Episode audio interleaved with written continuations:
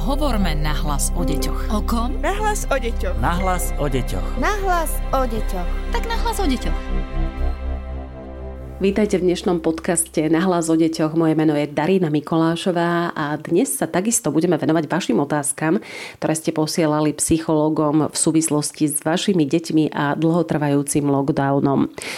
Opatrenia sa síce postupne uvoľňujú, ale zároveň sa nám vyplavujú mnohé problémy, ktoré toto neľahké obdobie prinieslo. Aj o nich sa budem rozprávať s doktorkou Alenou Kopániovou, PhD z Výskumného ústavu detskej psychológie a patopsychológie. Dobrý deň, pozdravujem poslucháčov podcastu Nahlas o deťoch. Poďme na tie otázky. Cera, 16-ročná, má vyučovanie na bilingválnom Gimply do pol tretej. Všetky hodiny sú online, čiže má slúchadla v ušiach, potom 5 krát denne z ušku, 1 až 2 krát hodiny popoludní opäť je online. Je to dieťa, ktoré od malička veľmi veľa čítalo, minimálne 10 titulov mesačne, píše posluchačka. Raz za 3 mesiace prišla za mnou, či si môže niečo zahrať na počítači. Dnes je absolútne závislá na počítači, lebo iný kontakt s rovesníkmi nemá. Už prišla aj s tým, že má depresiu.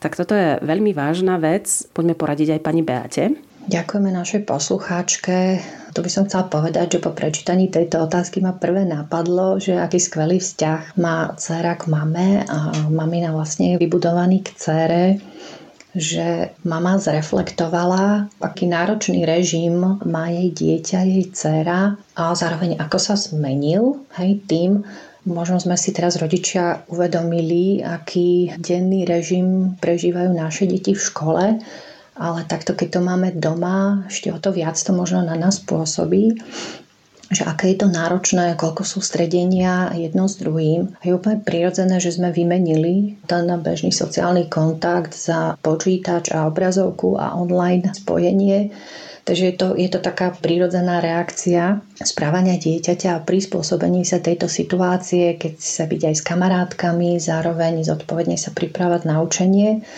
že je na tom počítači závislá. Je otázka, či je to z pohľadu nás dospelého, vnímame to ako závislé, alebo je to vlastne potrebné využívanie práve počítača na to, aby všetky tie aktivity, ktoré posluchačky na dcéra má, vlastne postíhala. Druhá vec je tá posledná veta, že vám, ktorá nám hovorí o prežívaní vašej céry.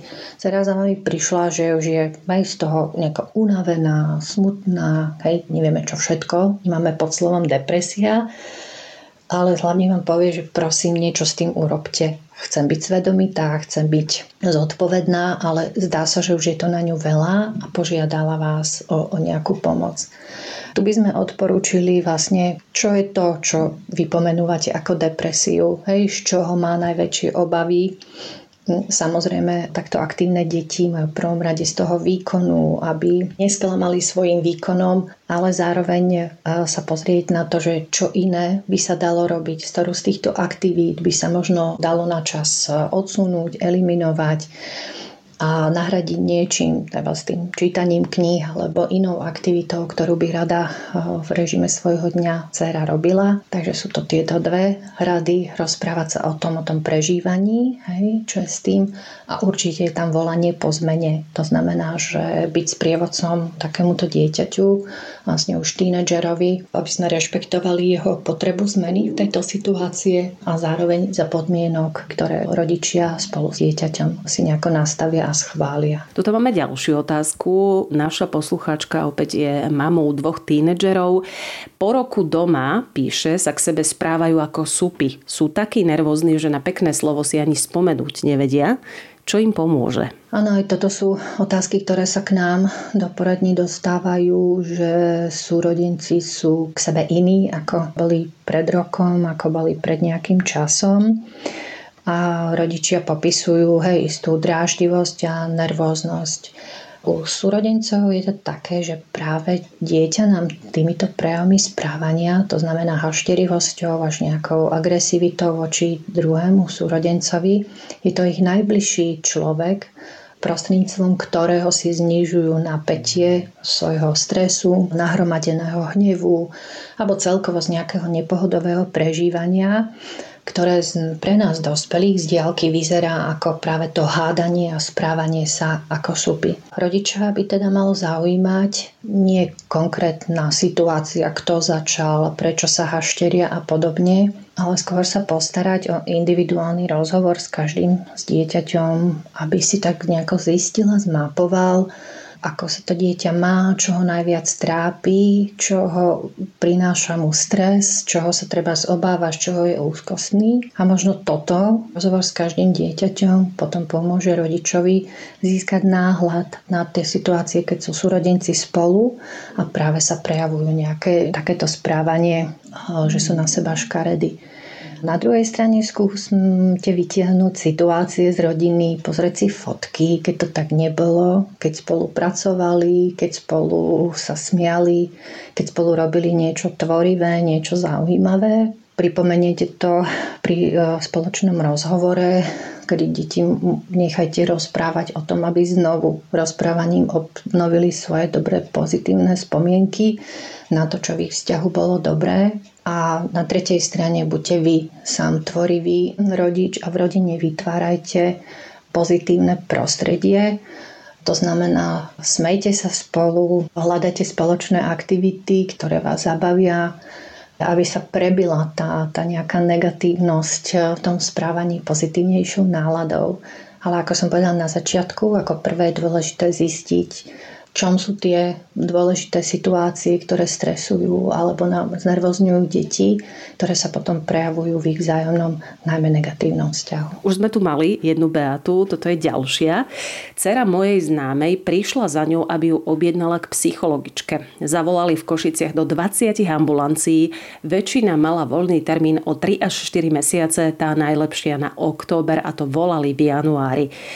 Kto dokáže pomôcť v takýchto situáciách a ako treba postupovať, pýta sa Beata. Ďakujem aj za túto otázku. Dostupnosť e, poradenských služieb e, sa tak ako dostupnosť školstva, vzdelávania a ďalších služieb znížila. Preto úplne chápeme rodičov, že môžu byť frustrovaní z toho, keď dostanú termíny úplne vzdialené ich predstavám, kedy si predstavujú, že by sa ich problém mal riešiť. Aktuálne je teda už povolené individuálne poradenstvo, to znamená, že ak aj dostali možno neskôrší termín, nech skúsia zavolať zase na najbližšie pracovisko alebo to, ktoré ich objednalo, či predsa len nemá pre nich, ak majú takú potrebu, skorší termín. Čo však e, je asi dôležité, je čo rodič v tej výchove môže každý deň pre ten ťah alebo pre ten problém, pre ktorý sa objednalo do poradenského zariadenia urobiť. Preto odporúčam, zavolajte, ak si neviete rady, nenašli ste na internete, ani známi vám nevedeli poradiť s vašim problémom, zavolajte si na linku podpory rodičov, k nám na Woodpub alebo do ďalších treba s vami overených inštitúcií, kde sa spýtajte, ako vy ako rodič by ste mohli pokračovať alebo vstupovať do problematiky, ktorú ste sa rozhodli riešiť s odborníkom. Pokiaľ je to taká odborná starostlivosť, ako je diagnostická, alebo posúdenie nejakého stavu, tak ja verím, že odborníci zvážili tú dobu, kedy pozvali na vyšetrenie, že bude dostatočné na to, aby sa podarilo zdiagnostikovať, mapovať e, potreby dieťaťa tak, aby to bolo v súlade s jeho vývinom, nástupom do školy alebo ďalších okolností. Máme ďalšiu otázku. Moja dcéra je introvertom a už niekoľkokrát sa vyjadrila, že jej lockdown vyhovuje. Bojím sa, či sa dokáže vrátiť medzi kamarátov a do normálneho života, keď sa ten život rozbehne. Poďme aj v tomto prípade prosím odpovedať. Otázku introvertných a extrovertných detí myslím, že už sme v našich podcastoch, ale aj v tomto niekoľkokrát spomínali. Áno, sú medzi nami rozdiely. Tí extroverti v súčasnosti pandemických opatrení veľmi chýba to sociálne stretávanie sa, celkovo socializácia ako taká. Takže takto je aj s deťmi. Naopak e, introverti si ho vieme v úvodzovkách v bezpečí domova a dieťa naozaj pociťuje menej úzkosti, ako tomu je, keď je vystavené celodennému stretávaniu sa so svojimi rovesníkmi, či v škôlke alebo v škole. Takže to je, to je úplne v poriadku a prirodzená reakcia obava rodičov z toho, či sa dokáže vrátiť, no tá adaptácia bude trvať rôzne dlho, ako som to už spomenula v niektorej z, z odpovedí. A preto je na nás, aby sme sa hlavne nebáli, bo naše deti to dokážu a každý zabojuje s tým svojím spôsobom, ale aby nekopírovali náš strach a našu obavu, že to bude nejako náročné, alebo neviem ako. Takže to, čo my ako rodičia môžeme urobiť, že nebojme sa, vlievajme deťom našim svoju nádej, že síce vašej cerke bolo dobre doma, ale čakajú ju kamaráti, opäť e, nájsť ten podnet, pre ktorý sa dieťa predtým tešilo do kolektívu svojich kamarátov a do normálneho života a potom tá atraktívnosť prostredia naozaj vtiahne dieťa lebo jeho súčasťou a dôležitým faktorom je práve to stretávanie sa, učenie sa od kamarátov, vymienenie si informácií, byť dôležitým pre deti v kolektíve a budovať si tú svoju rolu, aj keď stále môžem vám povedať, že je lockdown vyhovuje a je, je v poriadku, to, že sa dieťa doma cíti dobre a bezpečí. Vanda nám napísala, pýta sa, ako pomôcť pubertiakovi. Má poruchy učenia a online hodiny ho nikdy nebavili. Vždy sa len prihlásil a potom bol na mobile alebo na PlayStation a práve tu je ten problém, píše Vanda. Máme podozrenie, že u neho vznikla závislosť na technológiách. Ako sa môže prejavovať a čo s ňou? Pani Vanda v otázke vlastne popisuje akoby dve také skupiny problematiky. Na jednej strane je informácia od nej ako rodiča, ako prežíva alebo ako sa správa dieťa s poruchami učenia počas dištančného vzdelávania. Ona ho opisuje ako, že ho nikdy nebavili. A z toho odborného hľadiska, keď sa pozrieme, ide pravdepodobne o taký druh prenosu informácií, ku ktorému treba z dieťa nevie dlhodobo udržať pozornosť alebo nevie prečítať kľúče, či už verbálne alebo neverbálne formami otázok alebo úloh nestíha príliš veľa podnetov, ktoré z obrazovky na ňo hovoria, na ktoré musí reagovať, či už vidí všetky deti v triede v tých jednotlivých okničkách a práve nevie nájsť pani učiteľku. A otázku jej priame zadanie alebo popis látky.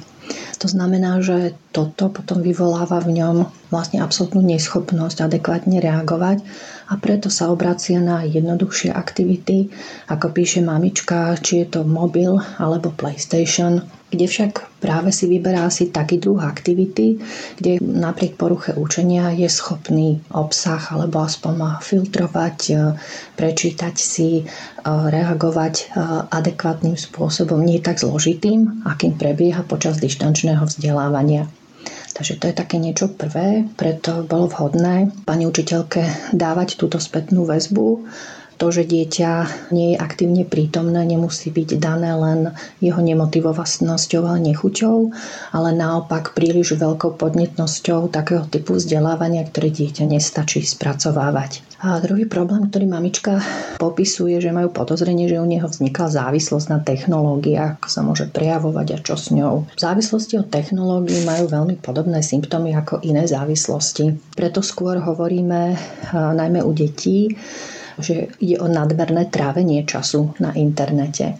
Tu, či je to závislosť alebo nie, je vlastne taká dosť tenká hranica, ktorú ale posudzujú odborníci. To znamená, že či má toto používanie technológií dopad na psychické funkcie, sociálne prostredie a správanie a reakcie dieťaťa, teda človeka pretože zdá sa, že mamička posudzuje to nadužívanie, trávenie času na internete v súvislosti možno so svojím správaním, pretože rodič je ten model.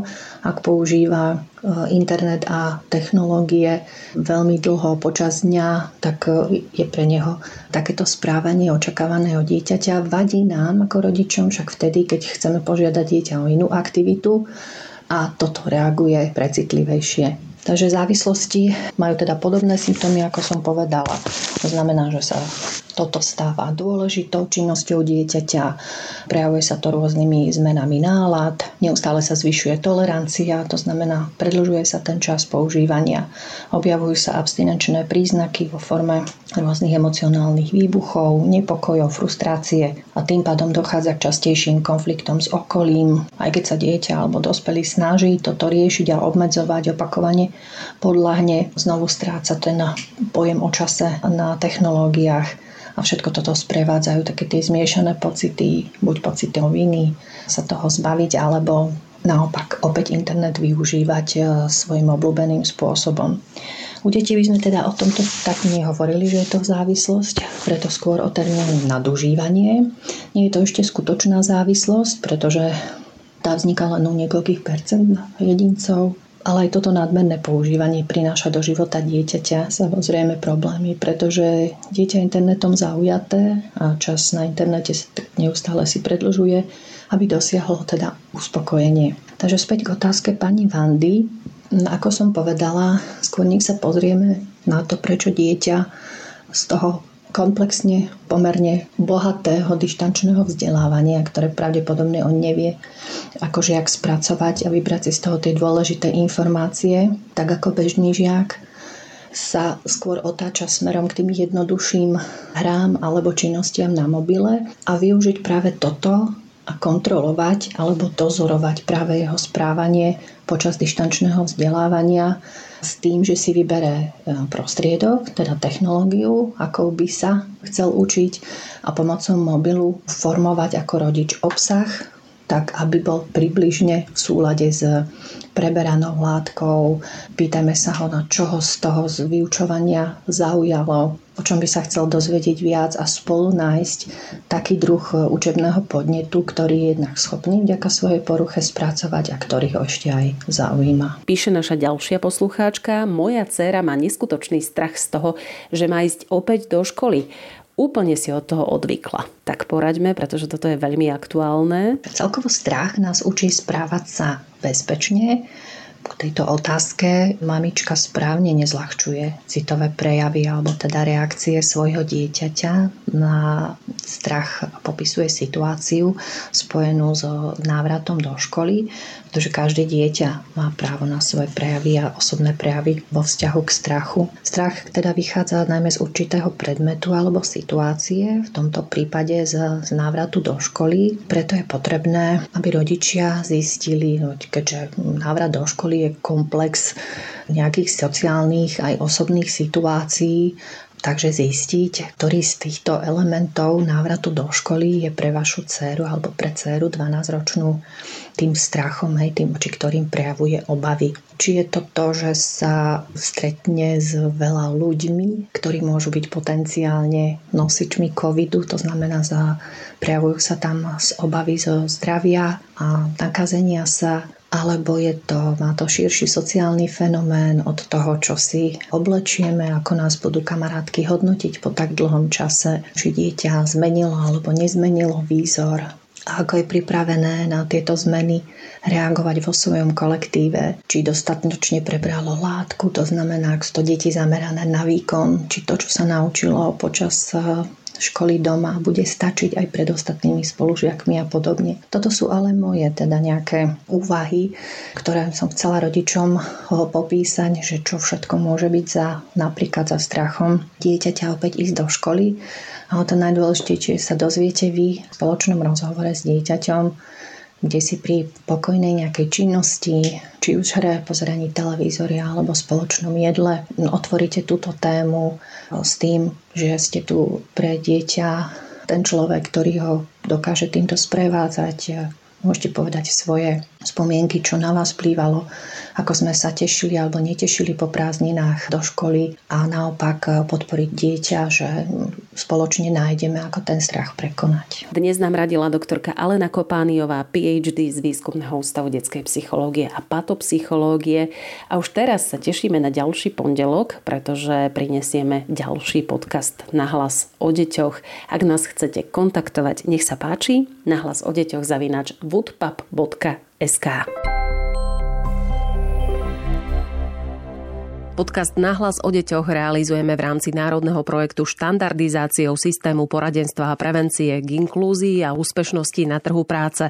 Projekt sa realizuje vďaka podpore z Európskeho sociálneho fondu a Európskeho fondu regionálneho rozvoja v rámci operačného programu Ľudské zdroje. Hovorme nahlas o deťoch. O kom? Nahlas o deťoch. Nahlas o deťoch. Nahlas o deťoch. Tak nahlas o deťoch.